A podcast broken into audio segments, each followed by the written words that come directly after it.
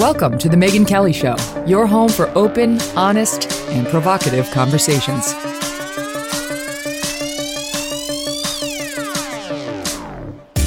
Hey everyone, I'm Megyn Kelly. Welcome to The Megyn Kelly Show. Judge Ketanji Brown Jackson, one step closer to the Supreme Court, with three Senate Republicans now supporting her nomination.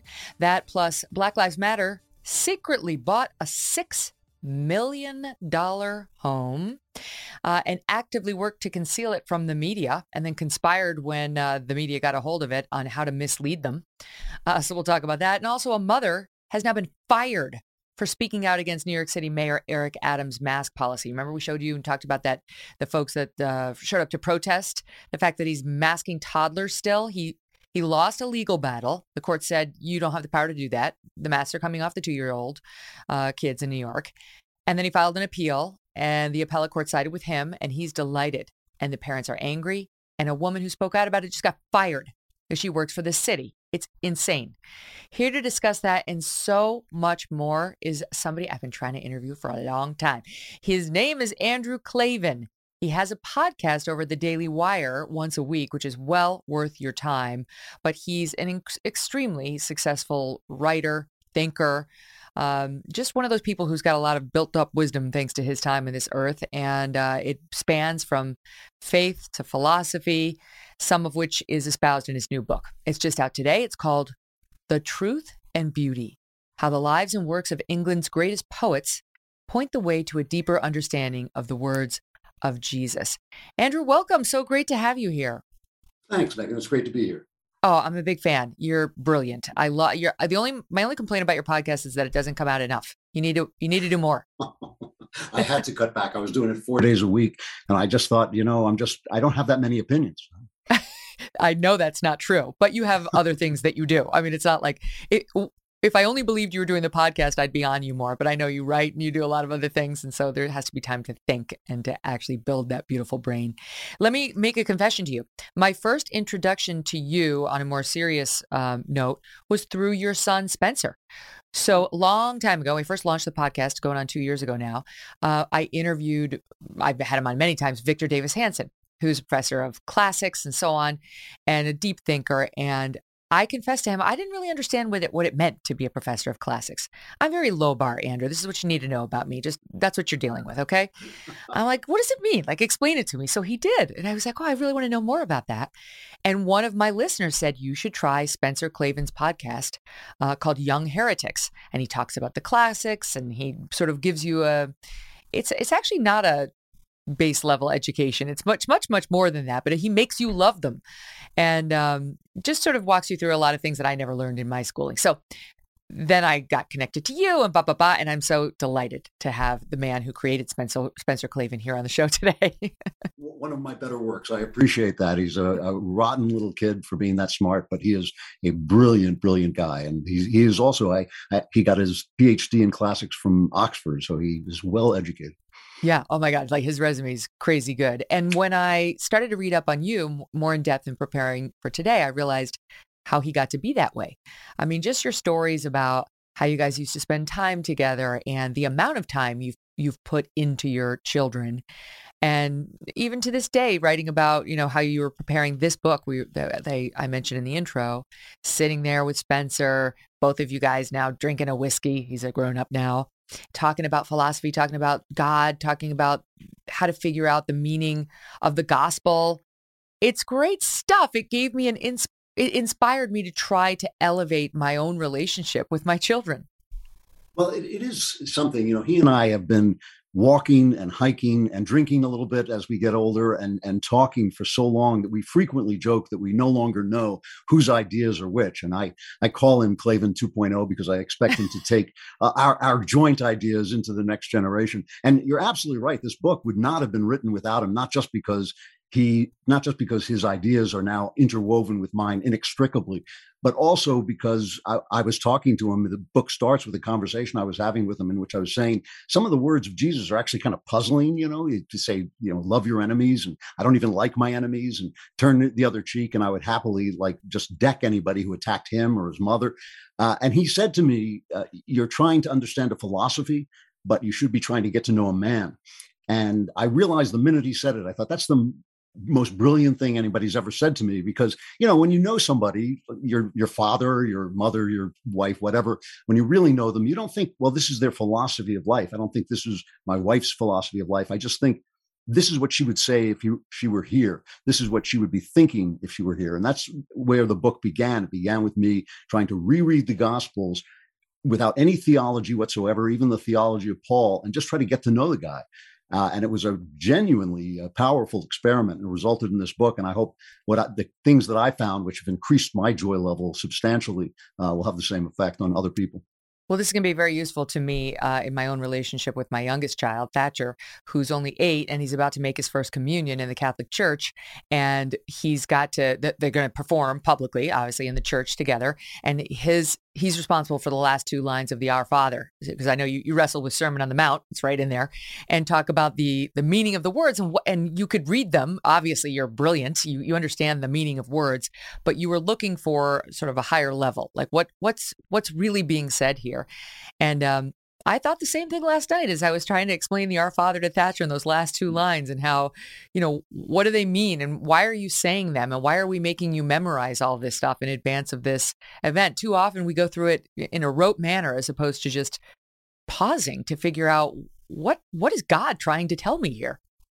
It's, it's really true, and for me, it's really important because I'm one of these people. I don't really care that much about theology. I like to discuss theology, but I don't care. People ask me all the time, are the ends of days coming? And I have no idea. It actually says in the gospel that I have no idea.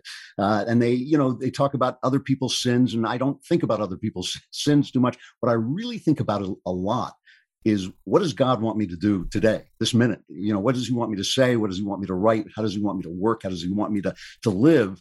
And that's the only thing I have any control over. So that was kind of my approach to the Gospels, and it's kind of been what I've been trying to get out of the Gospels. You know, I, I talk about the fact that in the Nicene Creed, which is the basic statement of Christianity, it says Jesus was born of a virgin and he died under Pontius Pilate.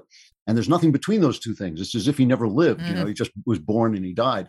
And so figuring out what he was doing in between and why he was doing it and what he was trying to say, I think is a big deal. And you're absolutely right. When you say the Our Father, you don't really think about it. I mean, I, we can all say it by heart and we all know it by by rote, but it just kind of goes silent in your head when you say it that way. You have to stop and look at every line.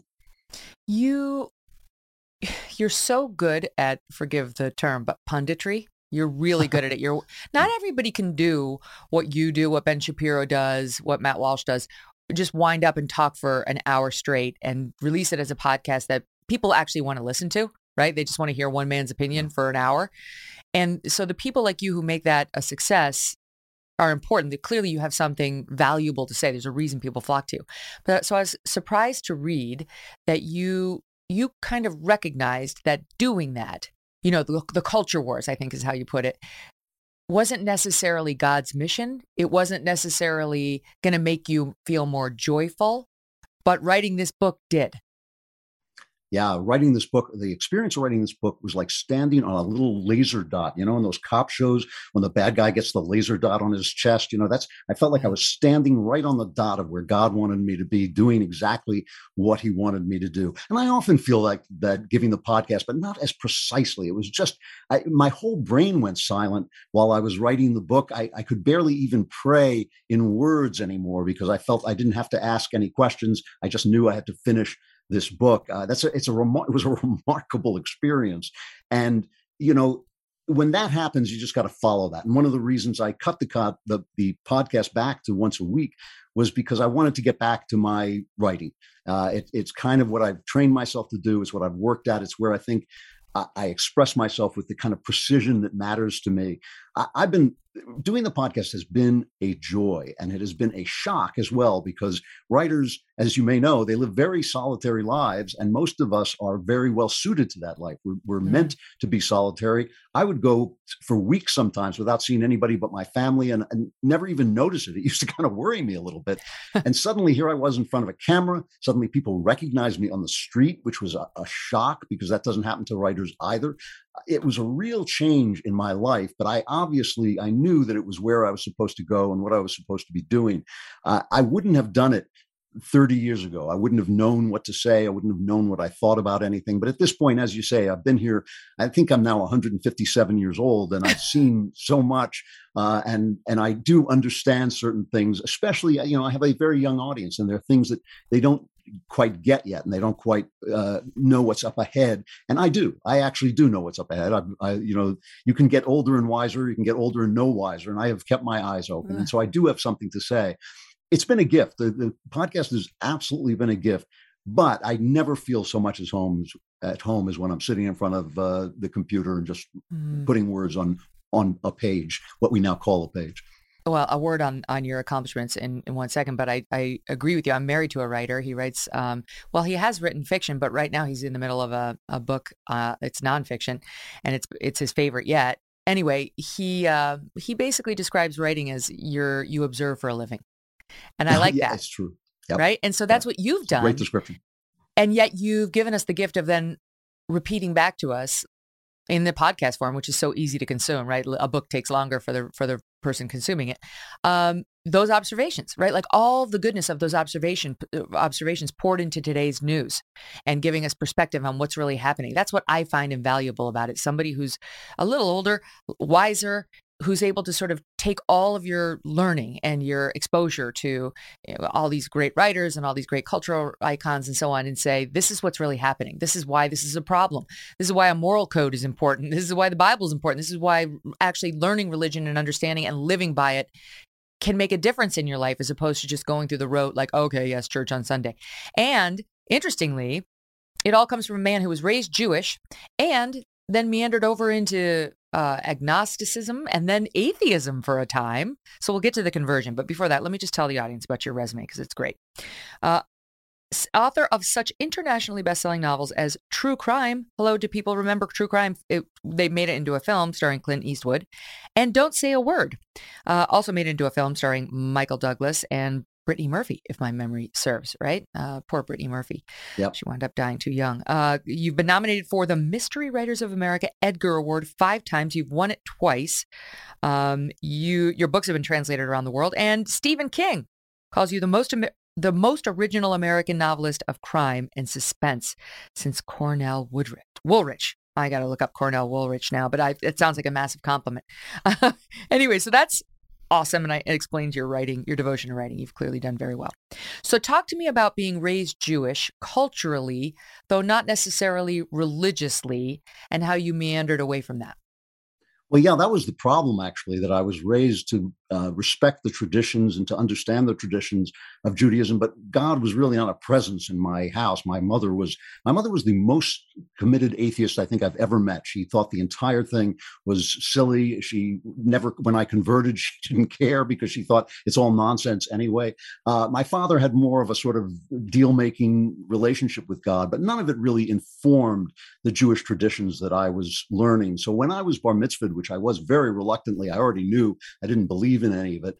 Um, eh, you know, I, I was given a lot of presents, a lot of jewelry and gold and savings bonds. And after about six months, I felt so guilty for having gotten up on a stage and said things that I didn't believe, that I actually crept out in the middle of the night with this leather box full of jewelry and thousands of dollars worth of bonds, and and I stuffed it into the garbage and threw it away. And I thought, I am I am done with religion. I don't want to have that sense of hypocrisy anymore. And that really continued continued throughout my life, in spite of the fact, in spite of the fact that as I trained myself to be a writer and read the great works of literature that meant so much to me, I started to realize that the gospel was at the center of all of them, that there was no Western culture without the gospel, that there was no Western sense of morality, no sense of freedom without the gospel. And all of these things started to speak to me and say, you know, if all of these, if all the things that you think are true are true, and if all the things that you find beautiful are beautiful, the gospels must be real, or at least there must be a God. And the problem I had is that I was a very troubled young guy and I had a t- difficult relationship with my father. And in my late twenties, uh, I went nuts. I went insane, and um, it was it was quite quite an experience. And I was in so much emotional pain. I was suicidal. I was delusional. I was in so much emotional pain that I thought, well, if I grab hold of God now, it's just a crutch. It's just a way of escaping this terrible pain that I'm in. Uh-huh. And so I had this kind of, it was kind of this ornery sense that at the moment when I needed God most, and when when I look back, I realized God was calling to me most. Yes. I can't embrace God because it would be fake because I'm just in so much pain. By what I now consider to be a miracle, I found possibly the only psychiatrist who has ever healed a patient, and the patient happened to be me. Uh, he was a brilliant man who died only a couple of years ago, um, and he he made me go sane. I've never seen anything quite like it. I've never met anybody uh, who even claims to have gone from the place that I was to the sense of adjustment and joy and happiness and success in life uh, that that I then had. And I started to think to myself, well, gee, you know all of the logic that I followed to, that, to bring me to God still stands now that I'm no longer unhappy. and so I thought, well, maybe now I can believe because it's not a crutch. I'm perfectly right. happy. So funny and so, how we reason with ourselves. Keep going. Yeah, and I and I started to pray, and um, just kind of accidentally started to pray, and it transformed my life. I wasn't praying to any specific God, but it, it transformed my life. And after about five years, I turned to God, excuse me, I turned to God and I said, you know, you've transformed my life. You've made my life so much happier, so much fuller, so much richer. What can I do for you? You know, you're God. I'm just some schmo. You know, there's there's really nothing I can do, but I want to respond. And it it was as if God spoke to me. I didn't hear a voice or anything, but very immediately in response, I felt you should be baptized. And I remember I was driving my car at the time, and out loud I said, "You got to be kidding me!" you know, because at that point I was working in Hollywood. I, you know, had a, a terrific career writing very hard boiled uh, mystery novels. I, I, had had a tough time with my father all my life, but now we kind of developed a separate peace. We were distant, but we were friendly. But that's all going to blow up if I become a Christian. But I had to. Uh, I went back and I reread the Gospels. I'd been reading them all my life as literature. And I went back and thought, well, what if I read them as the truth? And when I did that, I thought, oh, yes, this is what I believe. This is who I am. This is the person I've been talking to all this time. And so I was baptized, and it was um, it was it was remarkable. I was baptized kind of uh, offhandedly. I, I, didn't really believe in the ritual. I just thought, well, I should do it as a matter of integrity. Uh, within three weeks, my wife, who knows me quite well, uh, turned to me and said, "You know, you're a different person. You are a, a kind of serenity and joy and intensity has come over you uh, that hasn't been there before. And uh, it has continued in that vein. And the more I explore the Gospels, the more I come to understand them and, and kind of move away from sort of rote Christianity uh, to a deeper relationship. Uh, that joy is only deepened and expanded. So it's been quite an experience. Mm. Yeah, I know you you joke that your your wife married a, a liberal Jewish guy and she wound up with a conservative Christian guy. It's a very patient woman, I know, yeah. So because that was another transition in your life all of this weaves together in your book and in your you know presentation and your thoughts today this all these transitions but you you used to be liberal. I mean you were raised in new york like most new yorkers you leaned left and um, you've been you've said something to the effect of you know part of the thing that made you rethink it was the lies told about ronald reagan versus the truth of his results well, right. Every you know, I remember when the Berlin Wall fell down. I thought everything that old guy said came true. You know, everything that he said was going to happen happened. But what what really cemented this was that I left the country. Um, you know, it's it's funny. This is back at the end of the '80s. I was at a dinner party in New York, and we had a son, we had a daughter, and I made the remark at this dinner party. I said, you know, boys and girls are really different, and this is way back now, right? It's uh, about '89, and the table fell silent and everybody was embarrassed that I would make such an inept remark and a politically incorrect remark. And I remember we left, we were in a restaurant and we left the restaurant. I turned to my wife and I said, We're leaving the country. That's it. I'm not going to be in a country where I can't speak the obvious truth. And so I moved to England for seven years. We all went to England for seven years. And what happened there was I was away from American politics. I didn't need to have an opinion about what was happening, what Bill Clinton was doing this week. I didn't need to have any opinions about American politics. I was completely immersed in the life of England. And when I got back, I suddenly realized that all my opinions were suddenly aligned with people who, who were on the right. And I remember uh, Rush Limbaugh became a thing while I was in England, and I heard about how evil he was. And so when I got home, I thought, well, I want to just hear this evil guy. It's kind of interesting. I was listening to him thinking, hey, gee, you know, he's not really that evil. I kind of agree. I, I too am evil. yeah, I too am evil. And so it was a surprise. I'm not sure I would have been able to make that transition if I had stayed in the country. Uh, after all, like as you say, I was a liberal Jew from the coasts. Uh, you know, I was surrounded. I'm in the arts. I'm working in the movies. I'm working in uh, publishing. Uh, I, I, wasn't meeting any conservatives. Um, I used to call the guys at uh, National Review Online. I used to call my imaginary friends because I would go on and kind of read their conversations online and think like, "Yeah, that's what I think. That's what I think too." Yes. Um, and it, you know, it, once once 9-11 happened i remember the moment it was when david letterman after 9-11 uh, obviously the late night comic at the time came on and he said i really have to think about this why do they hate us and I thought, what do you mean, why do they hate us? They're the bad guys. They're supposed to hate us. You know, they have this backward, angry, hateful religion, talking about these Islamist fanatics, you know. Uh, they're supposed to hate us. We're, we're the free guys. We're the freedom people. We're the people, the tolerant people. And I realized that something, having been out of the country for so long, I realized something had gone terribly wrong with our culture. And I started going to conservative meetings and making little speeches about how we had lost the country at the movies and how we conservatives don't pay attention to the culture. And Megyn, they used to look at me like I had wandered in off the street, like I was kind mm. of, I was kind of, it was kind of cute that I worked in Hollywood, but they had no idea what I was talking about. Uh, now it's 20 years later and more, and people call me and they say, you know, we remember you talking about the culture. We really have to do something about this.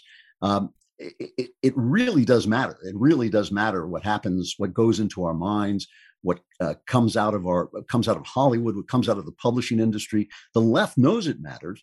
That's why they silence us. That's why they blacklist us. When I started speaking out conservatively uh, as a conservative, m- my Hollywood career ended, and it ended really fast. I mean, my uh, my salary, my income went from seven figures to zero in a great, great oh, big hurry. Uh, and and it was it was quite amazing. So they know they have always known they have known for at least sixty or seventy years that the culture matters. And we are only now finding out, and we're only now fighting back and trying to not get kicked off Twitter and Facebook and uh, not be blanked out in the movie making business and the book writing business. But it's taken a long time for us to realize that you know, my friend Ben is right when he says facts don't care about your feelings. But as I always point out to them, feelings are a fact too, and you really have to take care of the inner life of the of not just yourself but of the community uh, if you want them to want to be free, because you can't force people to be free. It's a contradiction in terms. Mm. Oh, that's. Can you expand on that? That's a good. That's a good line, and it's a good point. But what do you mean? How do how do we do that in practice? Well, I mean, the, the people, you know, as it was noted at the time of the founding, they said this, this Constitution is only for a moral and religious people. You have to want to be free in order for that Constitution to mean anything. Once you have the New York Times saying, you know, free speech, or weaponizing free speech, we have to stop all this free speech, and people nodding their heads and agreeing with them, that First Amendment is not going to protect you from anything. I mean, you know, studies have shown that the Supreme Court makes its decisions mostly in keeping with public opinion. And, and, as Lincoln said, public opinion in a free country is almost everything.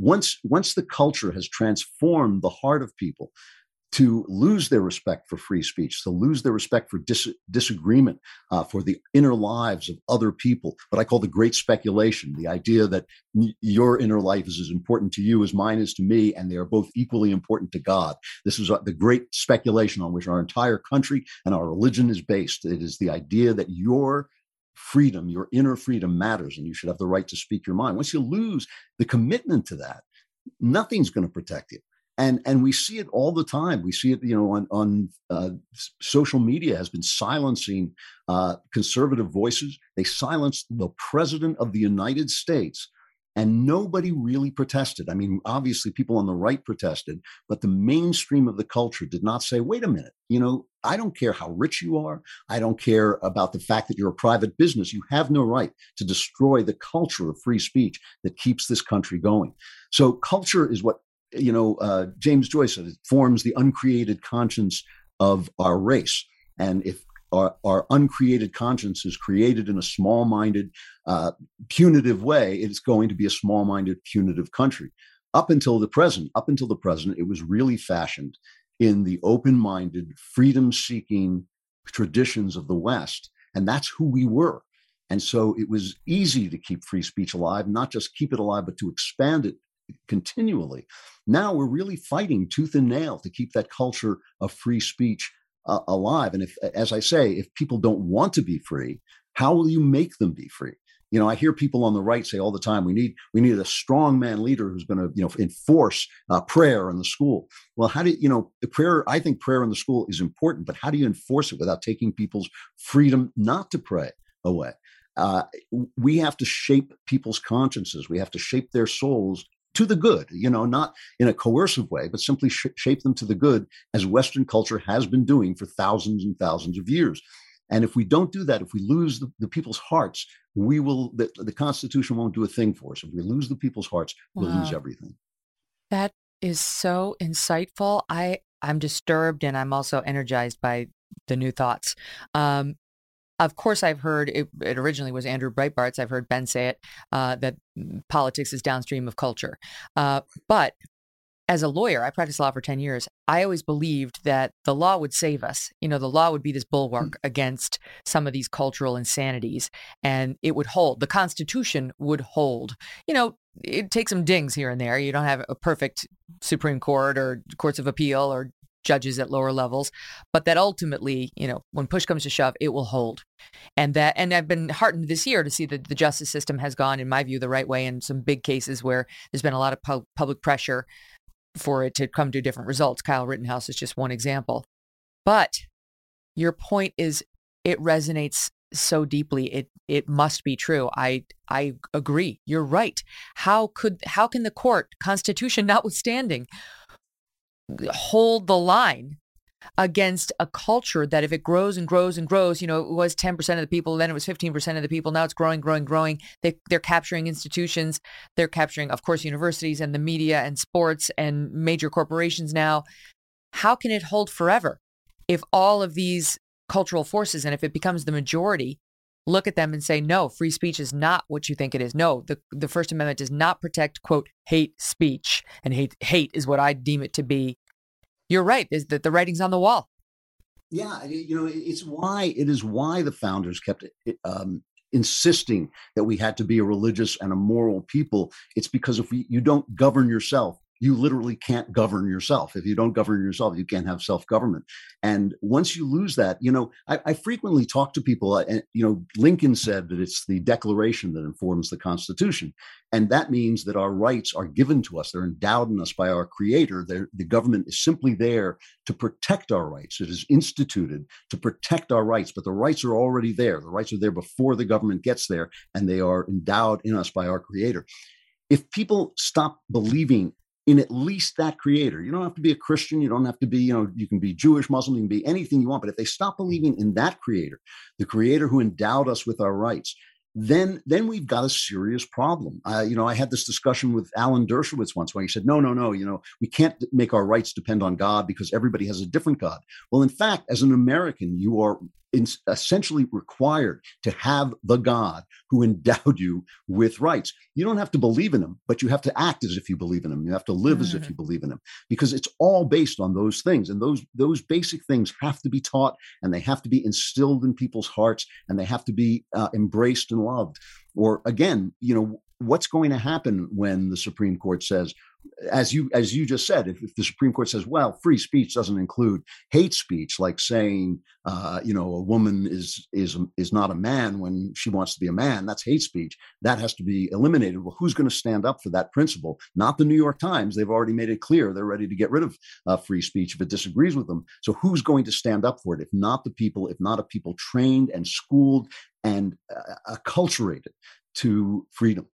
Yeah, and not Twitter. Of course, we've literally just yeah. seen that. The, the, right, the, the Babylon Bee.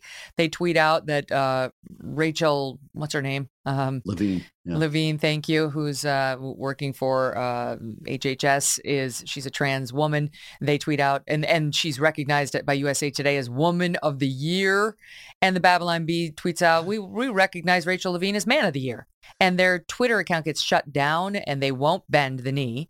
And uh, what does the head of Twitter say? He says, Yeah, I'm, I'm not really that pro free speech. I actually think we should be uh, cutting away at free speech around the edges and that, you know, we should be cutting, cut, er, sort of uh, cracking down more on hateful speech. Well, on the bright side, Elon Musk had something to say and then something to do uh, in response to that. That's where I'll pick it up. I'll squeeze in a quick break right here and more with Andrew Klavan picking it up with Twitter and Elon Musk right after this.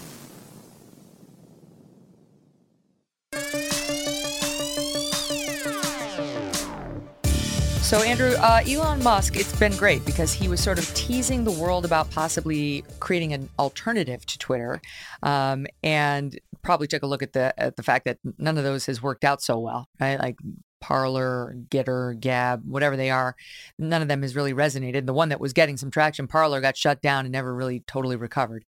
So now we find out that he is making a huge investment in Twitter, Twitter itself, the Twitter, and has, as a result of uh, his latest investment, billions of dollars, become uh, the largest single shareholder in Twitter, almost 10% of the company's stock now in his hands, which is cause for celebration, right? Because Twitter's the one that shut down the Babylon Bee. Twitter's the one that silenced the president of the United States, among others. But Twitter is controlled by the left. It's it's largely leftist, and it yet it is the public square, and so it's wrong. It's wrong to have conservatives shut down there to the extent that they are. What do you make of it? Well, I, I, have been railing about this for years because it just it drives me crazy on the right you know, I expect leftists to be against free speech. They're authoritarian, they're small minded, and they're, the things they're saying are untrue, so they can't stand debate or argument.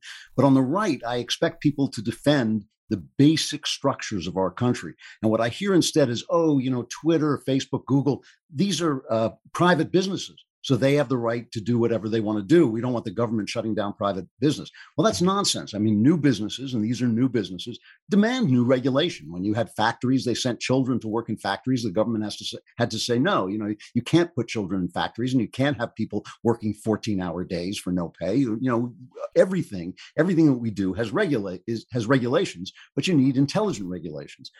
The power that social media has was created by the government. They gave them the power to put out content without getting sued, which a publisher uh, can't do. But they also gave them the power to edit it, which a platform can't do. The phone company can't come on and say, I don't like what you're saying, Megyn, so mm-hmm. you're not going to be on my phone company anymore. They can't do that. And these guys shouldn't be allowed to do it either obviously it's a new medium so there has to be new regulations and new a new way of uh, protecting both the rights of the business owner and the rights of the people. But most important is protecting free speech. And so I'm glad that Elon Musk is in there. Let's see what he does. They just put him on the board, uh, which I think is good and gives him power. But as you say, the CEO of, of Twitter is not committed to free speech. He believes that, yes, as he said, well, most people can talk, but it's just the people with opinions he disagrees with that he's going to silence. And, and, oh. and again, once they silence the president of the United States, no, these are people with too much power. Uh, they have to be curtailed. This is what the government is for. You know,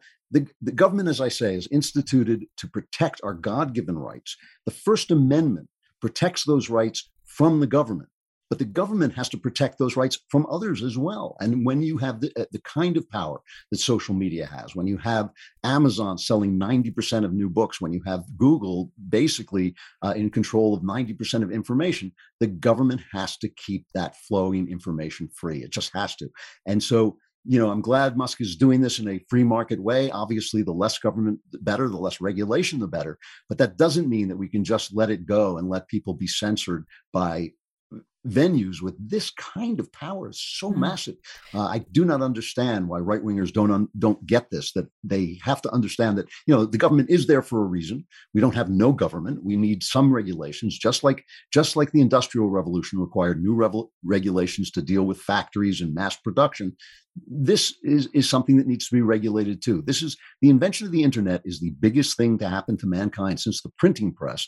It means we have to make sure that our basic rights and our basic humanity is protected from it. Yeah, because right now we're talking about the culture wars and why they matter and you know sort of people's core beliefs and secularism and how that's changed. I mean, that really just set the entire country off down a dangerous path of amoral behavior and decision making, and it's infested virtually all of our major institutions right now. Okay, so people want to fight. They, now you see it I mean, I don't know if it's reaching its pinnacle. I certainly hope this is the pinnacle. I have no idea.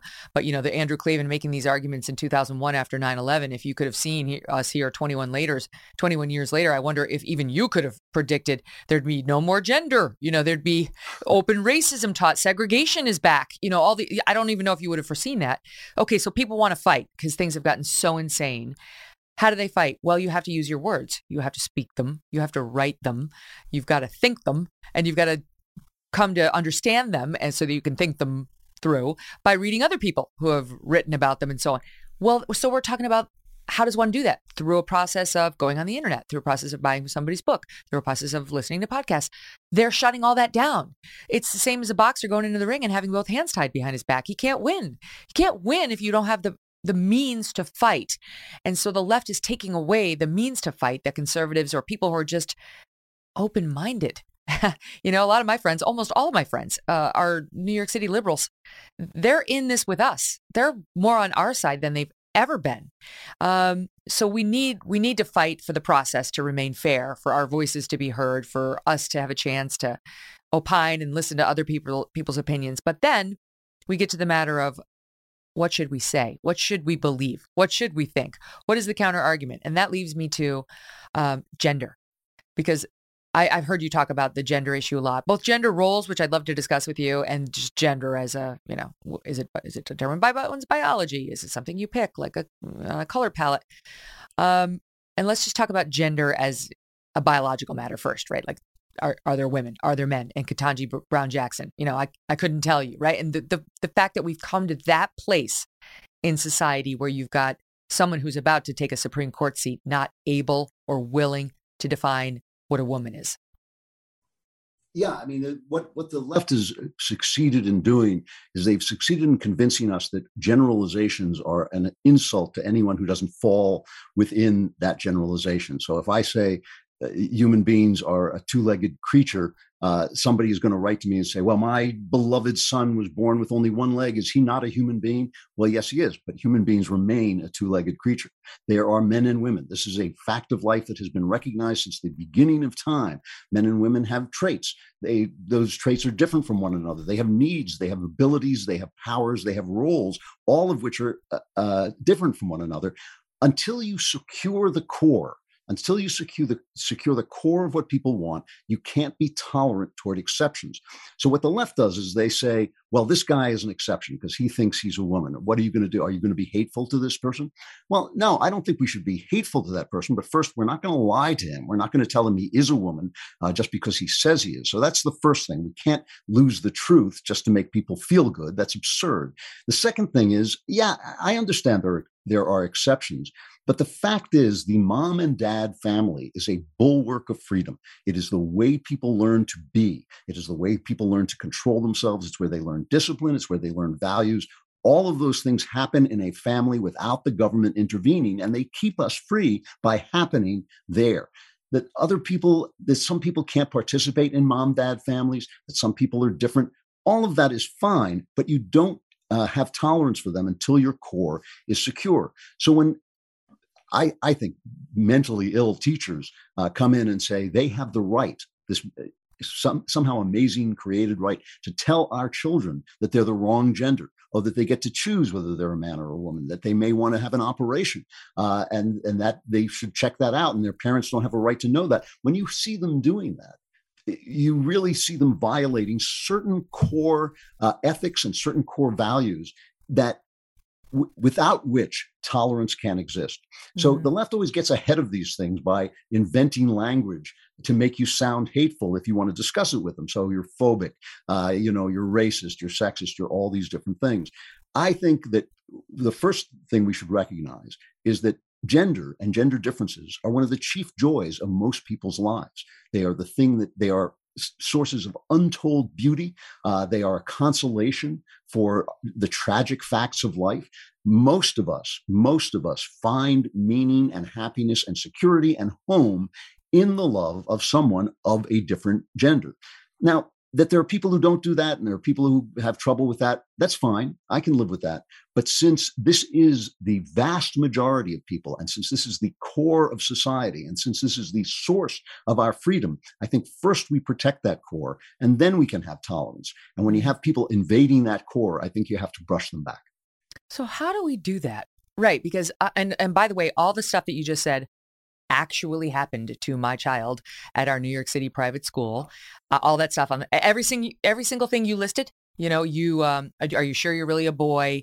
You could uh, possibly be a girl. Here's how you would become a girl, including you would take puberty blockers. And then it's not like my child had any of these issues. They were saying it to his entire third grade class, third grade class. Um, you could take puberty blockers. And then when you get to be 18, you can have an operation to have your penis chopped off and build a vagina. And then you'll be a woman. I mean, this literally happened to my, my son's class of eight and nine year olds. And hence we are no longer at that school, which is one of the best schools in the nation. But it's not, right? It's no, it isn't. If they're abusing your child every they could be they could be getting them into Princeton and Harvard and Yale all day long, which is not our goal, but that's how they determine, you know, whether it's great school or it's not. Um, but if they're if they're punching your child in the face behind the scenes, you would see how abusive it was. Well, that's what they were effectively doing. These are rhetorical punches in the face, and they were every day, and they were everywhere, and they were on race, and they were on gender, and all the other favorite things. Um, so, but what this is something I I'm somebody, and I get a lot of crap from my audience sometimes I will say somebody's pronouns, their chosen pronouns. If somebody says, you know, they're trans woman, I'll call them she. I'll I, I, I don't refer to them as a woman. I'll say they're a trans woman because uh, facts are facts, right? There's, there's a difference between a trans woman and a woman. That's just, it's trans woman means you're a biological male and you've decided to walk around and live the rest of your life identifying as female, which is fine by me. I actually don't mind that. But why would you say the pronoun and, and what, why wouldn't you if not? Well, you know, it's a, it's a thing that the left has ruined is good manners. Uh, you say the pronoun like that because you're polite. You want to be nice to the person. The person has yeah. this issue in life, uh, you know, that you you're not trying to exacerbate. You're not trying to make his or her life worse. You're trying to be nice, and they use that to send, essentially eradicate reality and that that becomes unfair. So yeah in talking to an individual person would i say i, I might well say look I, I, don't agree with you but i'll call you whatever you want. I might preface it with that. But of course i would try to be polite and try to be kind but i will not let my kindness and i will not let my politeness be used to eradicate basic truths and basic values. You know when, you're describing your your son's experience in school, and I, I, find it appalling. I mean, I find it appalling that you should uh, have that happen to you. Uh, it, the left manages to skip over first principles so that when you go in and say you don't really have the right to say that to my son they say well you're hateful because you don't accept transgenderism no no you got to go back a minute the first thing is that child is your charge they didn't create them. They don't take care of them. They're not responsible for them. You are. So they're violating a basic first principle of your rights. I mean, teach them to read, teach them math, teach them history, but you have no right to teach them values that are in conflict with the values of his family, not only in conflict with them, but really uh, completely uh, opposite of the values of his family. You don't have that right. And so that's the first thing. You know, that's the first principle. You have the right to your opinion, but you don't have the right to have your opinion. Wait, before we move on to um, the second thing, let me give the counter argument. It would be, well, I mean, the KKK members would have come into this class back in the 1950s and said, What you're teaching is anti my core values. I created my child, and I don't want you to be teaching them that uh, that race doesn't matter. Right? The, back then, that was that was controversial to the racists. Uh, they were the ones who believed that race mattered and it mattered entirely. So, right. So, what so the teacher's response would be this is basic this is about basic goodness and tolerance. Those are school and societal values and if you don't stand for those you don't belong at this school. Well there are a million true and nuanced reasons why that's not true. I mean, first of all, there's a tremendous difference between the color of a person's skin and the actions that he takes. Actions are, in fact, responsible to morality, and people have, you know, people of different sexualities take different actions. We have the right to hold different uh, opinions and different values about those actions. We don't really, I mean, you have the right to be a racist, I suppose, but it doesn't make it the same kind of sense to hate someone for the way he looks or the way he speaks or the way his his skin color, what his skin color color is, as it does to say you are taking certain actions which I find immoral. So that's that is a one important difference. But the other important difference is this: all through human history, it has been recognized that there are men and women. There's exactly 0% science that says you can change from one to another. Every cell in your body is gendered.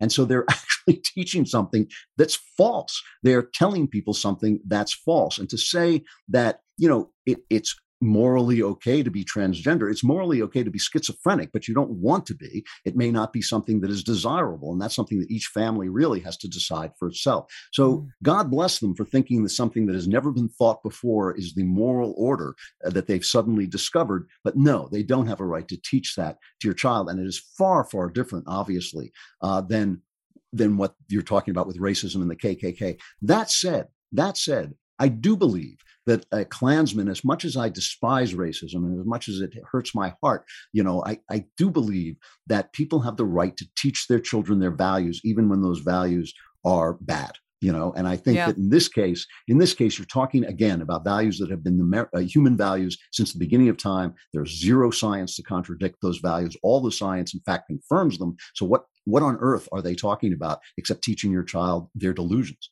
well, you know, you know that now it's your child's going to kill himself if you don't get more affirmative. You have to start affirming him. And unlike you, we care about him. Unlike you, we care about your child's mental health and his well-being. And you know, that's that's really what they do to parents now when it comes to this transgender stuff and their justification for not looping parents in if a child under these enormous pressures starts to submit and just to get these people off the back and be like, "Oh, okay, yeah, maybe I'm a girl." I mean, truly it's like they're trying to recruit it's it's as if it's recruiting ground. Um, I, I, think I your latest episode of your podcast, I looked it up and I listened to it. It was called "Okay Groomer." Right? like that's something well, you could say saying, to these teachers. They were saying "Don't say gay," and they were putting up billboards that said "gay," and I thought we should put up billboards that say "Okay Groomer" because really, I mean, there is no excuse. There is a really zero percent excuse to talk to a third grader about his sexuality if you are not his parent. Yeah, I, I cannot understand.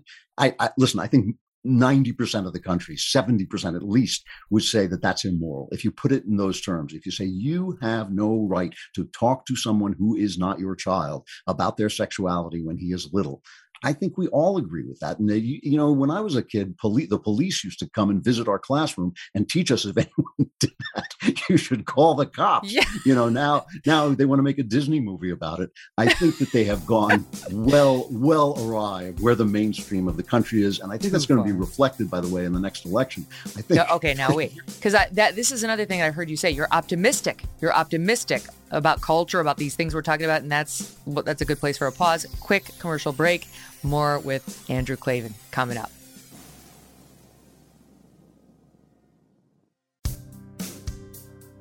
Back with me now, Andrew Klavan, host of The Andrew Klavan Show with the Daily Wire team and author of the new book, The Truth and Beauty, in which he explores the gospel and the meaning of God's word um, it, through poems, through literature, through great writers uh, who you would know, and he found it a very joyous exercise. And that brings me to I want to continue our discussion of gender.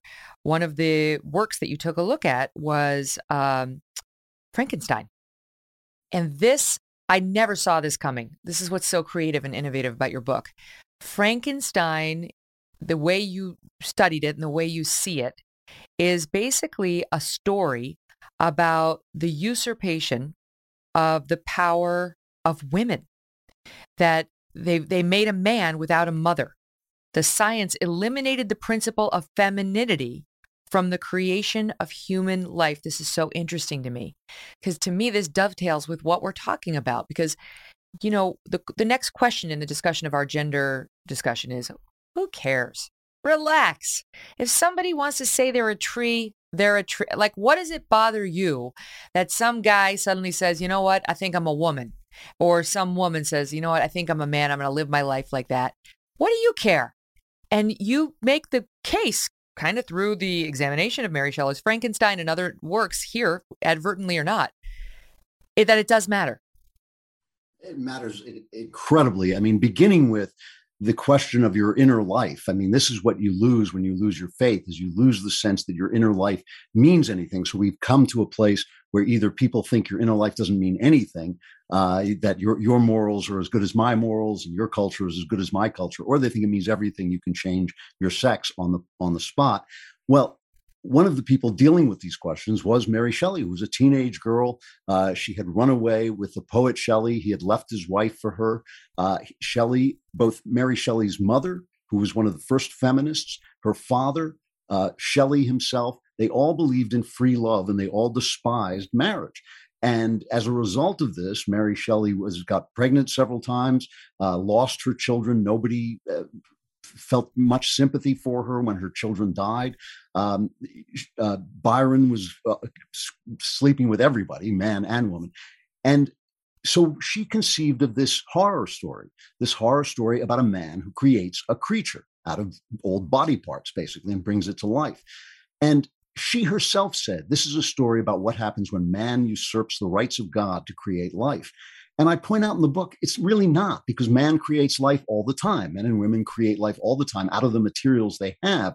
What Frankenstein does is he creates a creature without a woman and he takes away the power of women. And this is all throughout the book. Uh, Frankenstein becomes a monster because he has no parents. He has no one to love him, to teach him how to be a human being. He hides out. The monster Frankenstein hides out at one point in a, with a family, and all he can do is drink in what it means to watch a mother raise her children, to watch a father take care of his wife and his and his family. And he ultimately, the monster comes back to Dr. Frankenstein and says, I will leave you alone if you will just do one thing build me an Eve. You made an Adam, now build me an Eve so I can become a complete human being. This is has become, you know, Mary Shelley, like I said, she was a teenage girl when she wrote this. She invented the modern science fiction genre. And this is a theme in science fiction to this day. When you watch the stories about dystopia, when you watch stories like The Matrix about machines taking over the world, the first thing to go is the woman. When you think about uh, Aldous oh, you watch a Disney movie. Andrew, watch a Disney movie. This is a running joke in our family. They they kill off the mother in virtually all these. Before we got to Disney's current craziness, we had the mother being killed off. I mean, Bambi's the most uh, famous or infamous, right? But I mean, every other Disney movie, the mom's dead within the first two scenes this this is it you know because wh- how do you find your humanity then? If if uh, you live in a world in brave new world the dystopian novel the first thing they do is they raise children in incubators and they get rid of mothers. In The Giver, which is also a famous dystopian novel, uh, they relegate motherhood to the lowest uh, women in the society. If you watch The Terminator, when the machines want to destroy the rebel leader, what do they do? They go back and hunt in time and hunt for his mother, who's in the first movie, she's just a girl. She's just a girl who wants to date and talk about her hair, but her power is that she becomes a mother. And the poets wrote about this so beautifully. Uh, Wordsworth, especially, who lost his mother young, wrote in his autobiographical poem, he wrote about how a mother, in communicating with her baby, turns that baby into a human being and connects that baby to the world through her love. This turns out to be a scientific fact. I mean, babies are born with what's called motor neurons. When they're born, they're really not distinguished in their own minds from their mother. They're really actually still connected to their mother, even though they're outside the womb. It's in that interchange between the mother and the child that those motor neurons come to life, that the child realizes himself as an individual and as a creative person and can go forth on his own.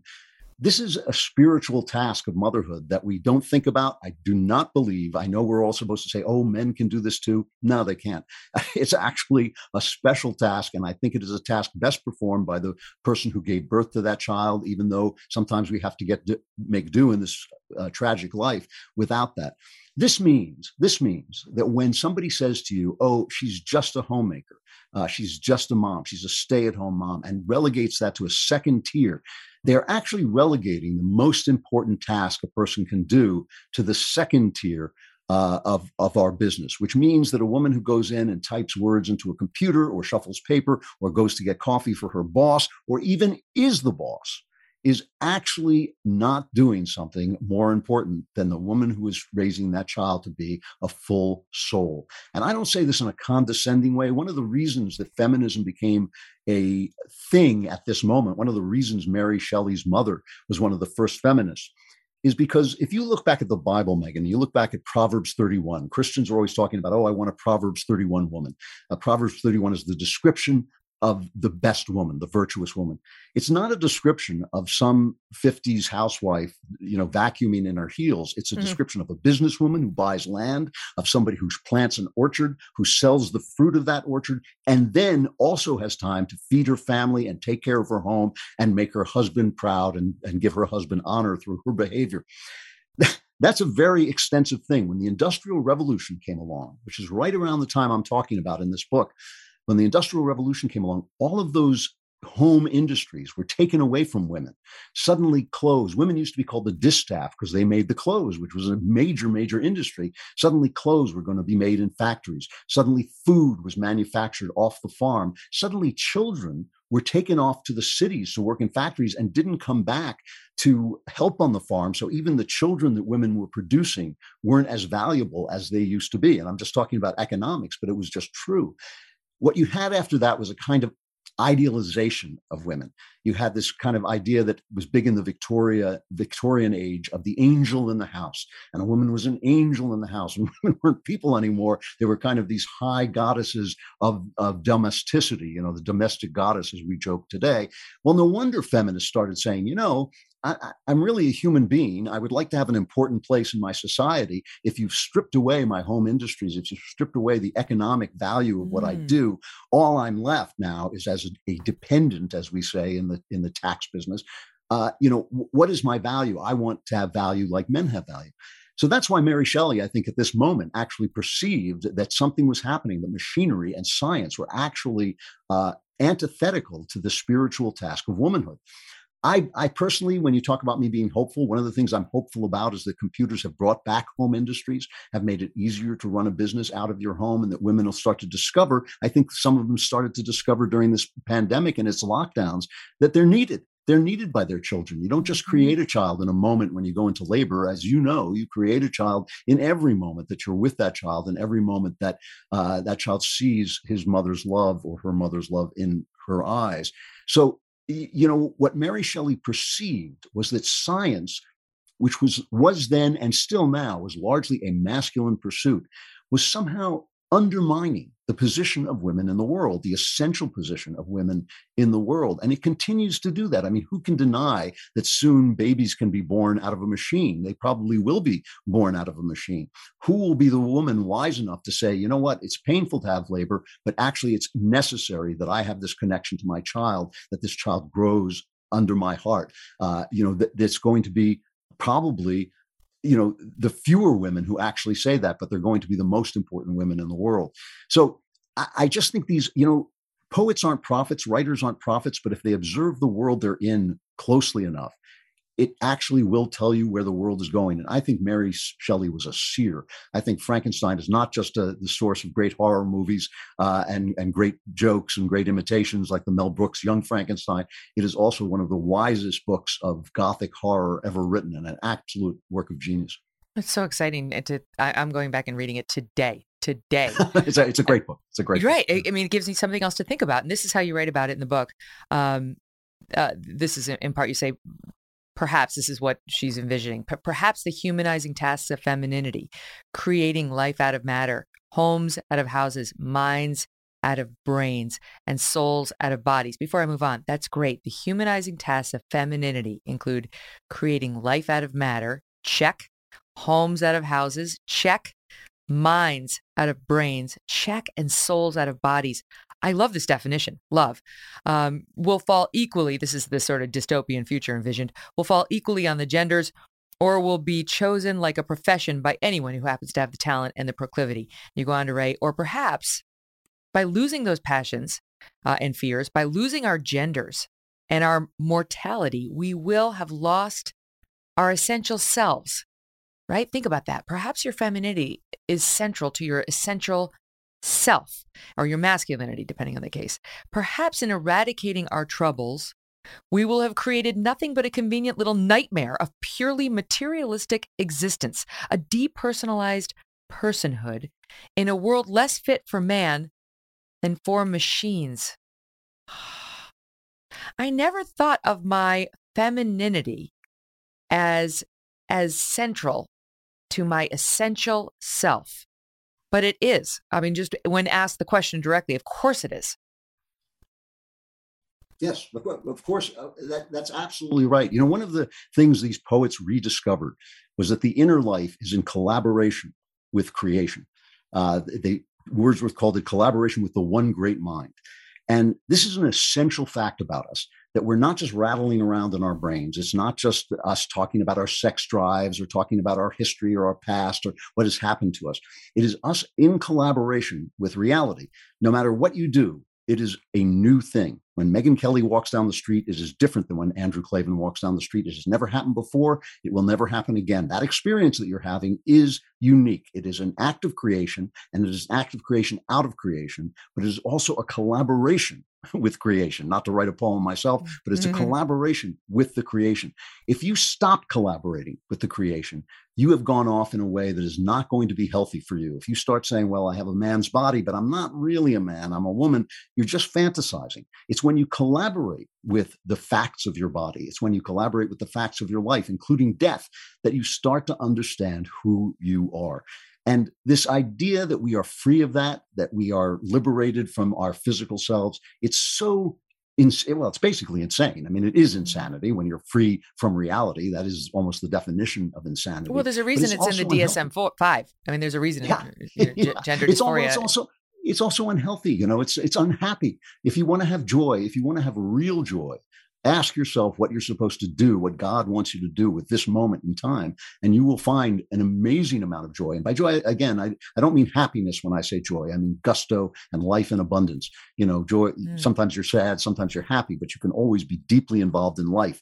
If you're escaping from reality, you're not going to have that experience.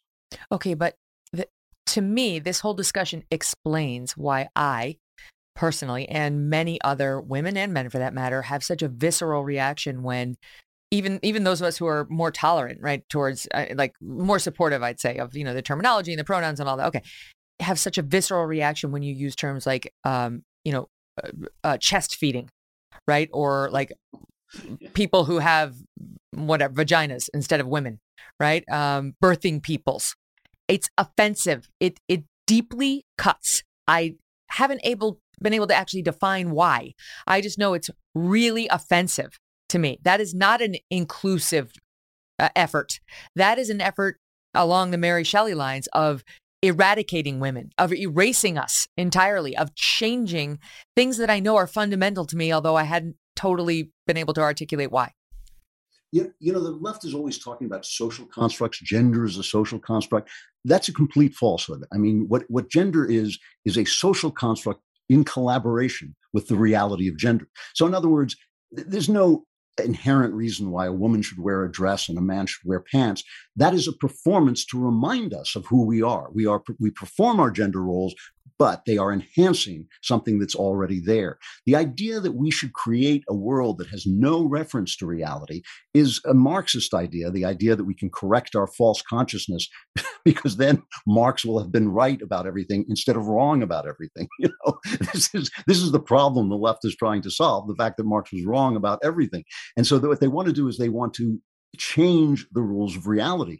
But no, social constructs grow out of reality. These are our traditions, and our traditions are the wisdom of the dead. Our traditions are passing down things that we've already figured out. When we say, oh, all men are created equal, meaning all are equal in God's eyes, we don't have to figure that out again. We don't have to go back and debate whether whiteness is a terrible thing and people who are white are somehow demons. We're, we're done with that. That's our tradition. We can now move on in keeping with that tradition, just like we move on in keeping with our genders when we say, you know what? Now because of technology and because times have changed women can have a fuller role more choices they can be free that is in keeping with the traditions of freedom and respect for women that have been with the West since forever. We've always been a, uh, a society that was basically respectful of women, even though women had a certain role. So all of those things are collaborations with reality. When the left says, oh, it's mm-hmm. just a social construct, ask yourself what it's constructed of. It's constructed of an interaction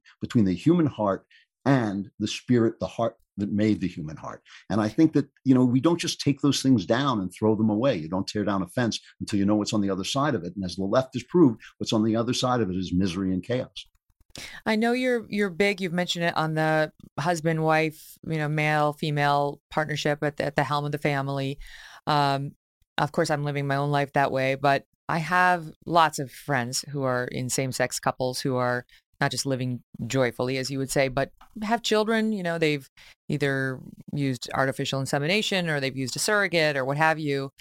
And I know this is personal to you. Spencer's out as gay and he's written in the Atlantic a great piece about telling you about it and how awesome you were, by the way. How, you know, people thought maybe you wouldn't gonna, weren't going to be great because you were conservative Christian, but you were great. So how does that, how do we process that? Because at the beginning of that LGBTQ is the LG, right?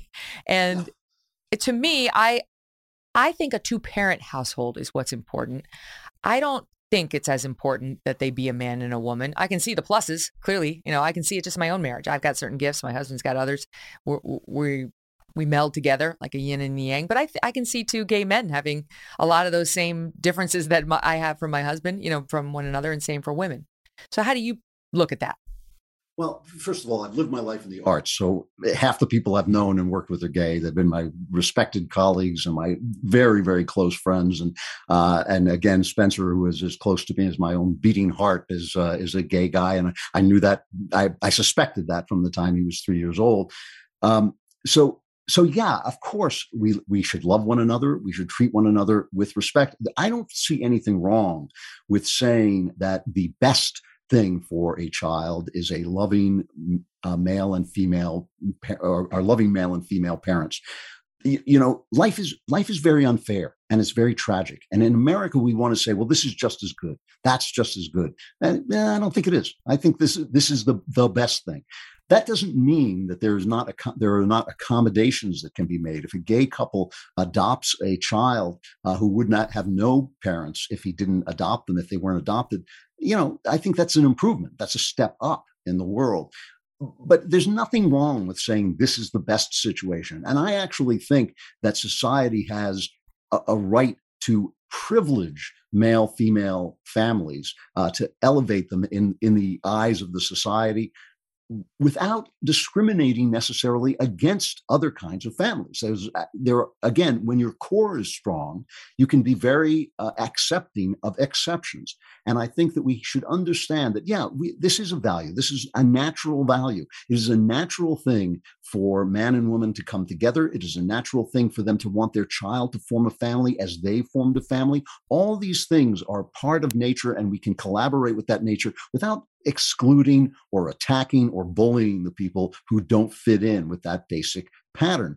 This idea, which originates, I think, with, with Nietzsche, that we have to make allowances for every exception uh, and change, rewrite the rules of society and rewrite the rules of nature uh, for every exception that comes along is ridiculous. We can be loving to people who, who don't uh, who don't fit the mold, but we shouldn't get rid of the mold. The mold was actually given to us. It actually, when you talk about gender assignment, we have a gender assignment. It's our gender. That was assigned mm-hmm. to us. We didn't choose that. It was given to us.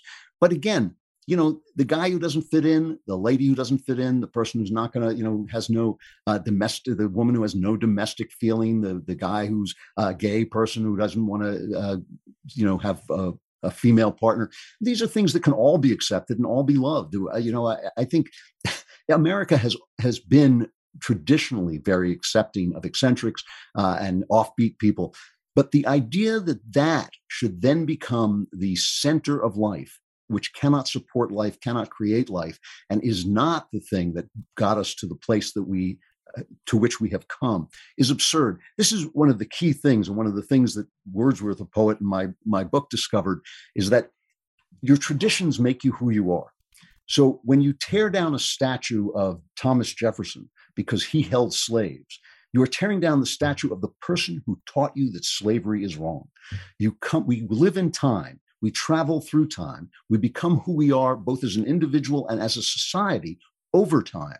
And if you get rid of the people who brought you here because they weren't here themselves, you're getting rid of the shoulders on which you stand. And I think that this is you know, if we have a tradition, as we do, of male female families, if we have uh, a natural connection to male female families, there's nothing wrong with privileging that without excluding or bullying or hurting or harming people who are different. I, I don't see how you can have tolerance when every single uh, exception becomes the rule. That doesn't make sense to me. This this is how it's described by activists, both uh, sort of BLM sort of woke people and people who are pu- pushing the sort of crazy gender ideology. You need to center me now. Me and my people like you know they need to be centered. You are not centering the LGBTQ blah blah blah blah, blah community in that comment.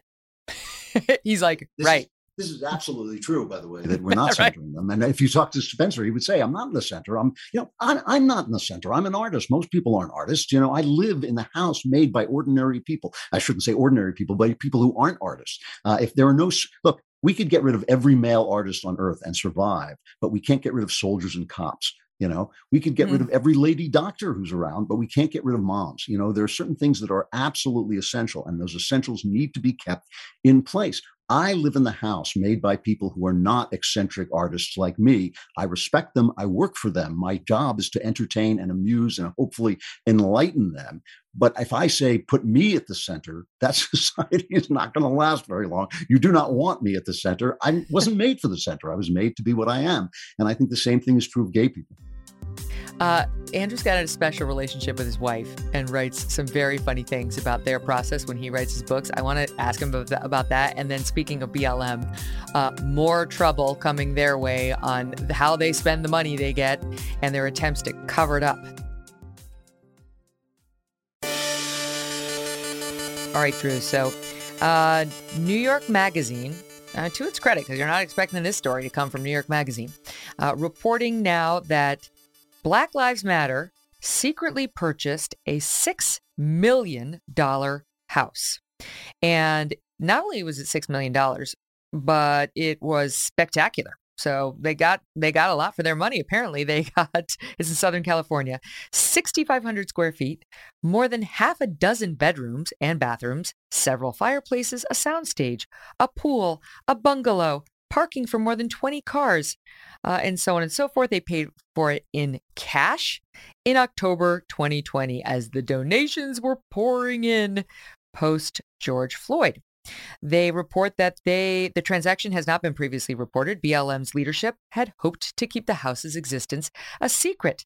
Well, then they shouldn't have filmed their little promo videos for YouTube sitting in front of it because somebody noticed. Look at that's that's the BLM three leaders sitting in front of their beautiful home, Patrisse Cullors, Alicia Garza, and Melina Abdullah.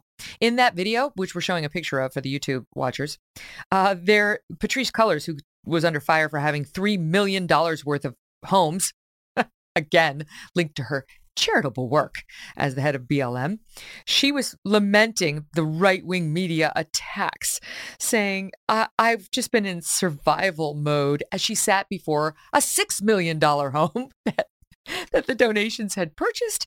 The New York Magazine points out uh, to the benefit of Black Lives Matter leaders personally. A little bit of extra uh, flair here. New York Magazine reached out to BLM on March 30th asking about the house, which is known internally as, quote, campus. And uh, the writer, Sean Campbell, writes, quote, afterward, leaders circulated an internal strategy memo with possible responses, ranging from, can we kill the story? to our angle needs to be to deflate ownership of the property. The memo also describes the property as a safe house. It's a safe house for leaders whose safety has been threatened. Then he writes that um, the notion that the house is simultaneously a confidential refuge and a place for broadcasting to the widest possible audience with their YouTube videos might be somewhat in tension. So, what are we to make of BLM now with the benefit of hindsight and the new number of investigations into this group, state after state after state, for them misusing funds and not filing the proper reporting and failing to disclose what they're doing with people's dollars? Has always been a con grafted on the larger con of the mainstream news media. I mean, they call themselves Black Lives Matter because the left is so good coming up with these titles, like so good with language, uh, you know, making the good sound evil, making the evil sound good. They're just great at it. So Black Lives Matter, I got to give them applause for that if you went on their website early on before they got caught and changed it, it was not just a Marxist website, it was a Maoist website. It was mm-hmm. dedicated to the destruction of the family, dedicated to the destruction of the culture, dedicated to the, the destruction of most of the things that people in this country hold dear, but they called them Black Lives Matter. I wanted to start my own organization called Kittens Are Nice and have you send money to me because if the, if the mainstream media would fall for that, I thought they would fall for anything. You know, again, they skip over, they manage, the left always manages to skip over first principles. Is there such a thing as a black life? I mean, is that really something that Americans accept as a reality to begin with? When I uh, moved recently and I was looking for a new church, the first thing I excluded was any church that had a banner on it saying Black Lives Matter, because I thought, you know, in Christ, there is no black and white. In Christ, we're all one part of this one body. So if you believe Black Lives Matter, you don't believe in Christianity. And I think that this is a, a very it's always been it has always been a con and the problem we're facing and this is a, a genuine bigger problem is we're in a, an information crisis uh, the left is right about this when they talk about misinformation the problem is they're the ones who generate it uh, but when we have a news media I started out in newspapers. I started out working in newspapers with guys who were left wing and right wing. Half the time, you didn't know where they stood. And if you strayed, and I was a liberal then, and I would stray to the left, if somebody would take you outside and say, hey, that is not the way we do this here, we report the facts and just the facts. The media has become corrupt. Uh, our, our news media is vividly, vividly corrupt and deeply corrupt. And so when you come along and you say Black Lives Matter and you participate in riots with the open intention of destroying our society, and you have clowns on the media saying, oh, well, these riots were mostly peaceful, you know, it's like mm-hmm. you, you, have a serious problem. I'm not sure the problem is these particular con men and women. Uh, they are con men, they are con women. But really, I think the larger problem is a media that has lost touch with its actual job, its job of reporting the news, not objectively, just fairly. They all they have to do is give both sides and tell both sides. And when you see violence, you call it violence. This is a violent Maoist organization, and the fact that it uses your money to buy themselves uh, a six million dollar house doesn't surprise me even a little bit. Yeah, same. So what what would you recommend you know, a lot of a lot of people are still being subjected to this DEI mandatory training at their workplace, or it's being foisted on their kids at their school. You know, you see it in the books that come home with your kid, or you find out they have to go to these mandatory DEI trainings even to get into some of, in particular, the New York City private schools. What would you say to people faced with that command in order to work, in order to send their kid to school? The two things I would say the first thing is courage is required. It is a requirement. We got here by people dying face down in the mud, fighting tyrants, and in order for us to be free. You don't have to do that, I hope. All you have to do is you have to speak up. You have to tell people what you think when you say when you say it when in those moments when it is, matters right? Now that doesn't mean that you stick your head in the cannon's mouth. That doesn't mean you get your kid thrown out of school. It doesn't mean you get fired from your job. What it does mean is you start to find the people who agree with you and band together so that you have some force in the workplace. I mean this is something that happened at disney. At disney they have this uh, lgbtq minority that is vicious and will destroy you and will take your job away. Well the people who are conservatives at disney and there are many many of them are are cowering away. I saw it in Hollywood when I worked in Hollywood, and people would come up to me uh, in meetings and they would whisper and say, "You know, I saw you on Sean Hannity. You were great." And I say, "Why are you whispering? We're in the right. Why are you whispering?" You know, and I think we have to stop that. We have to stop assuming that we're going to blow ourselves up just by speaking the truth. But again, that doesn't mean to be foolish. That means strategize find people to gang uh, to gang together with you and fight back because what they're doing is wrong. They are in the wrong not you. It is wrong to teach people that whiteness is an essential quality just like it's wrong to teach people that blackness is an essential quality. It's wrong to teach people uh, that you have to you know believe in that somebody can change his gender when in fact they can't. So I think these are things that we can do. Hopefully, it doesn't have to go into court, but maybe it does have to go into court. If you can fight back against this, as long as you don't fight alone and as long as you have courage. And I think those are the th- two things we have to do. We can't let it go. You know, I've been fighting now for American culture, been talking about American culture for all this time, for decades. But American culture is not just the movies, and it's not just guys like me writing novels, and it's not just plays and all that. It's every single thing that we do. Every single one of us has a little piece of the flame of our culture in his hands and has to keep that flame alive. And you can't do it by hiding it under a bushel. You can't do it by you know saying, "Oh, I'm I'm going to fly under the radar. I'm going to stay safe." You have to do what people have done for freedom from the beginning of time, which is you have to fight for it, and that means fighting in uh, the domestic battle as well as battles sometimes overseas. Mm-hmm. You know, I said last week in the wake of the Will Smith slap, I felt like culturally we lost a little something that night. You know that 30 years ago that wouldn't have happened. That just the mm. the guardrails that were up would have made very clear to any actor thinking about doing that your career will end if you do even if you win best actor later it will end you will be shunned we don't tolerate that kind of behavior. And we saw something very different with will smith that night now now that the hollywood crowd has realized people didn't like that and you shouldn't support it they're they're more like oh it was horrible horrible. And then you've got the glommers like amy schumer like i was deeply triggered and traumatized like lady it's not your trauma. Just stop it. Take a seat. This isn't about you. Hello? Sorry sweetheart. This one's not about you. Um, but i do think culturally it said something not good about where we are right now as americans. What did you make of it yeah, I think it said something essential. You know, it's not that the people in old Hollywood were necessarily better people. It's that the people in charge were businessmen and they were deeply responsible to the American public. They wanted to give the public what they wanted so they could have people in the seats. When the movie business got, was taken over by the artists when the studio system was destroyed and when the movie business became an international business so that they're making more money in China than they're making it here, they no yes. longer feel that responsibility. So Will Smith knew that he could get up and smack Chris Rock or thought he could without any consequences whatsoever. These people have been getting up, you know, the, the Oscars used to be watched by 55 million people. These are watched from between 10 and 15 million people. And the reason is, is these guys felt it was okay to get up up and tell us that we were idiots if we voted for somebody that they didn't uh, support. They're actors, you know. I mean, they're actors. They're they're writers. They're talented. They're blessed genetically. They look great. That's their job. It's just like me, uh, news people have to do their job and report the news. Entertainers have to do their job and entertain we don't care what they think. And the same spirit that made them think that they could get on stage and lecture us and we would continue to watch their crummy award show where they patted each other on the back is the spirit that made Will Smith think that he could get up and smack a guy smaller than he was who was holding a mic and trying to run a show. So it was essentially a sucker punch and, and show himself to be some kind of chival- chivalrous man after allowing or, or, basically agreeing to his wife sleeping around and saying, I'm not in a monogamous relationship. It's like he said, keep my wife's name out of your mouth, but you could put other pieces of her in your mouth. So, I mean, I don't really think that that was an act of chivalry we were watching. It was an act of entitlement. And our entertainers have become so rich, so protected, so uh, uh, elite that they no longer feel entitled to the audience who made them what they are. And it is it's amazing to me. It is amazing to me to watch late night comedy like Stephen Colbert and have him tell you, like, hey, you know, you shouldn't be complaining about gas prices. Drive a Tesla like I do. I mean, that's a guy who hasn't been outside much. He's not getting out enough and talking to the people that's right. who make him what he is.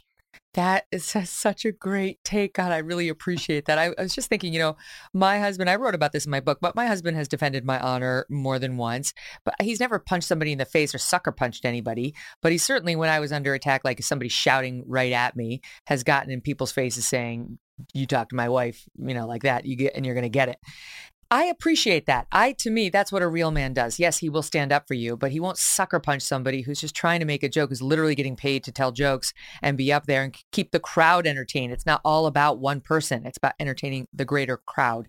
And you understand sometimes it involves you taking a couple of licks because it's fun to make fun of the rich and famous. We all sort of understand that going into these Oscars. I, eh, they lost it for a minute. But anyway, I so I I like chivalry. That wasn't chivalry. That was an that's that right. was a, a big ego who saw an opportunity to try to make himself look like a big man, and it wound up having the opposite effect. Absolutely true. And I, I myself have done that, what you're talking about, stood up for my wife and gotten in people's faces. But in that case, I, I think if it had really bothered me or if it had bothered her, which seemed to be the case because Smith was laughing at the joke until he looked at his wife. I, you know, mm-hmm. I, I, would have spoken to the guy afterwards. And I, I think in that case, I really would have put my arm around his shoulder and said, my brother, you know, you went over the line there. That's the way you handle that particular situation because the guy is not being hostile. He's not, he doesn't mean to do anything insulting. He meant to tell what sounded to me like a friendly joke. So it was mm-hmm. a complete overreaction. I think it came from the fact that Smith has been humiliated by his wife in public, where she went on podcasts and talked about the affair she was having. Uh, you know, and I think his his career has been undermined. Denzel Washington said to him, "When you get to the top, that's when the devil comes after you," and that's exactly what happened to this guy. This guy was one of, the, you know, he was really the last movie star. He was the last guy who could open a movie, the last guy that where you went to a Will Smith movie. You know, there aren't that many stars like that anymore. I mean, you might like somebody in movies, but you don't go to his movie necessarily. Will Smith was the last guy where you actually went to a Will Smith movie, and he has blown that entirely, and he will never, he'll never get it back because nobody is going to forget that they saw that and they're not going he can no longer be the the hero in the film without us bringing that to mind. Mm, so it was really a big big mistake. Now you and your wife do not have an open marriage i presume. Um, we do not. Only because right. i fear for my life though you have to explain to me. So you and ellen have been married since 1980 solid mm-hmm. marriage. Yep. you met her hitchhiking? Yeah. Uh, what? she was she was hitchhiking. I kept my car. I lived in San Francisco and went to school in Berkeley. I kept my car in a garage there, and I was walking back. And she was a, an absolute beauty. She was a model level beauty, beauty, very tall. And I saw her hitchhiking, and I said to myself, "Look at that gorgeous Amazon." Those are the words that went through my mind. I thought, "I got to get my car," and I ran up to get my car so I could pick her so up. So you weren't even naturally driving. Oh, you I made wasn't the driving even driving happen. the car. No, and it was a one way grid. I had to go all the way around the corner. I went through this. I, I, I went through this uh, residential area at 50 miles an hour. I can still see the old lady I almost ran over, like looking at me with terror as I kind of swerved around her. And uh, yeah, I pulled up, and then very, of course, was very suave. I said, "You know, going my way, my dear." You know, and she got in the car and she sat down, and I immediately I just felt this little click, and I just thought, huh, you know, this is actually new. And we were uh, living together very shortly after that, and married a couple of years later. And uh, we really, it really has been a, a gift from God. I, you know, it's been 42 years of marriage. We had we have had one fight about 35 years ago. Uh, it's not that we always agree. It's not that we don't have to discuss things. It's just the only time we ever like lost our tempers with each other. Uh, it's been a romance, and I, I we hmm. we frequently joke that we did everything wrong. We lived together, you know. We sort of just didn't pay attention to the rules, but we just were chosen to be together like this, and it has been one of the great gifts of my life. It really has. Love hearing that. This is what you write about her. Uh, she is one of, you say wonderful things, and she is also one of the best editors I've ever met. My process is she reads it, critiques it. I scream at her and tell her she doesn't know what she's talking about. Then I do what she says. It works great. Which week for me, I say. Yeah. Wait, and then you go on. Then you go on. This is from the Truth and Beauty prologue. Um, my wife Ellen, to her, uh, to her alone, falls the unenviable task of reading my shambolic first drafts, into which I seem to throw every thought I ever had since childhood. When she heroically took on my earliest effort at the Truth and Beauty, she told me it was such a mess that there were times while reading it when she actually doubted my sanity. My serene reply should be printed on t-shirts and sold at writers' conferences. Quote, no, no, it's a great book. I just have to cut out all the bad parts. it's true. She is, you know, I've written two nonfiction books, my memoir and this one, and both of them were twice the size uh, in the first draft. And uh, I essentially handed Ellen a pen and said, "Just tell me, tell me what parts have to go." Uh, and and you know, it's funny in both cases. More this one, more the truth and beauty. I knew I had a wonderful book uh, at the core, and I just had to take away all the other stuff that I thought I thought was so important that I put in there. But it's it's wonderful to have an in-house editor like that. She is great. yes. It. That's how it goes between my husband and me too. So he writes his draft, and then I'm, you know, I'm I'm pretty honest on my feedback and I'll write in the margin, boring, boring, boring. and I'll be like, wow, okay. I didn't have to be quite, quite so brutally honest. I'm like, you know what? Better you hear it from me now than you hear it from some, um, some editor or some would be publisher or some cr- critic later. And he's always happy. But, you know, was it Hemingway who said little darlings? No, no writer wants to get rid of his little darlings. And you need Murder your actual darling. Samuel Johnson. Yeah.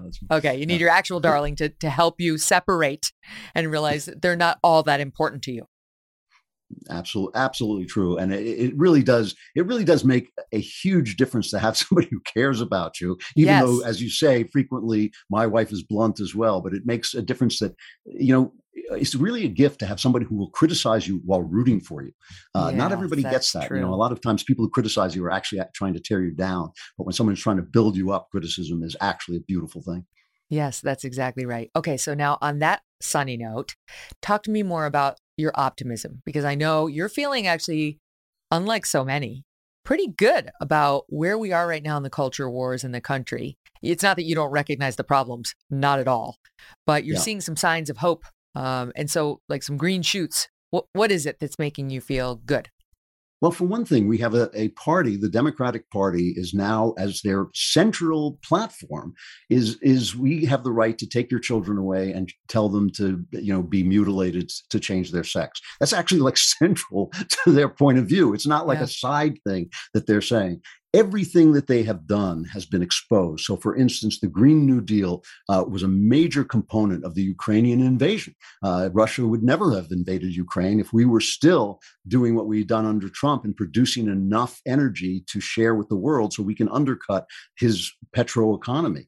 Uh, so that's that's pretty much kind of done. Globalization, which was a real threat, because globalization doesn't make sense unless unless it is colonized by American values or Western values of freedom.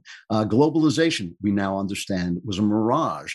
And, and of course, the economy is a mess. The inflation, I, I, loved in the Washington Post, Jennifer Rubin wrote, if it weren't for inflation, you know, Joe Biden would be doing a great job. You know, it's like if I weren't dead, I'd be alive. Yeah, that, that's all true. So, so the failure, you know, Republicans get thrown out of office when they don't do the conservative things they say they're going to do. Democrats get thrown out of office when they do do the leftist things they're going to do, because not only is leftism wrong per se and wicked per se, it also doesn't work. I mean, this is uh, also a gift from God that the thing that is bad also makes things worse.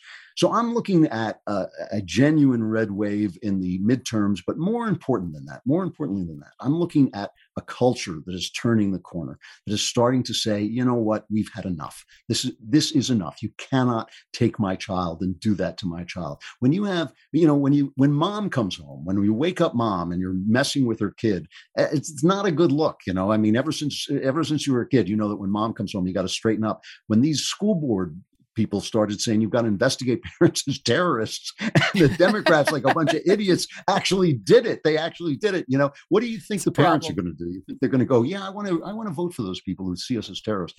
But, but I think more importantly is the culture. The Daily Wire is taking strides in the culture. I think a lot of conservatives suddenly understand that you you cannot it's not free to go to some toxic left-wing movie uh, and have them pour this garbage into your brains or your child's brains or any of our brains. And i think that that turning point uh, has been a long time coming but time's up for these guys. They're creeps and they're wrong about just about everything. And it is time to take the culture back from them. And look I, like i said i've been talking about it for 20 years. Now i see it happening and it does make me extremely hopeful. Mm, Love it. Great note to end it on. I hope you come back. Will you come back? Oh, it's been a delight. Yes, I would love to come back anytime. Oh, awesome. It's so it's truly it's the chewing rubies in my mouth listening to you speak. It's like, yes, great. More. I just just go. Every topic, we need two more hours and hopefully we'll get them on another day. Andrew Klavan, thank you so much. Uh, again, the new book is called The Truth and Beauty: How the Lives and Works of English England's Greatest Poets Point the Way to a Deeper Understanding of the words of Jesus. And he writes in the book that it advanced his heart's journey toward God. Okay? Advance your heart's journey toward God by reading a book that will help you learn on so many different levels, right? Uh, anyway, our thanks to Andrew. I want to tell you that uh, we're going to have Garry Kasparov tomorrow for the full show. We wanted to do a, an in depth profile of him and all the crazy, crazy chess success he had at such a young age in Russia. Uh, he's a fascinating guy, and what's his take on where things stand right now in Ukraine? We're going to go through all of that together. There are updates there and across the country on several items. And if you want to post a comment about the show, just go to the review section in Apple Podcasts. Make sure you subscribe to the show and give us five stars, por favor. And then give us a review. I love I'm reading them right now. I read them every day and uh, love all the guest suggestions on there. I go through them all the time and I screen grab the ones that are good for me, and I forward them to my team so you could be of help. Thanks for listening. See you tomorrow. Thanks for listening to The Megyn Kelly Show. No BS, no agenda, and no fear.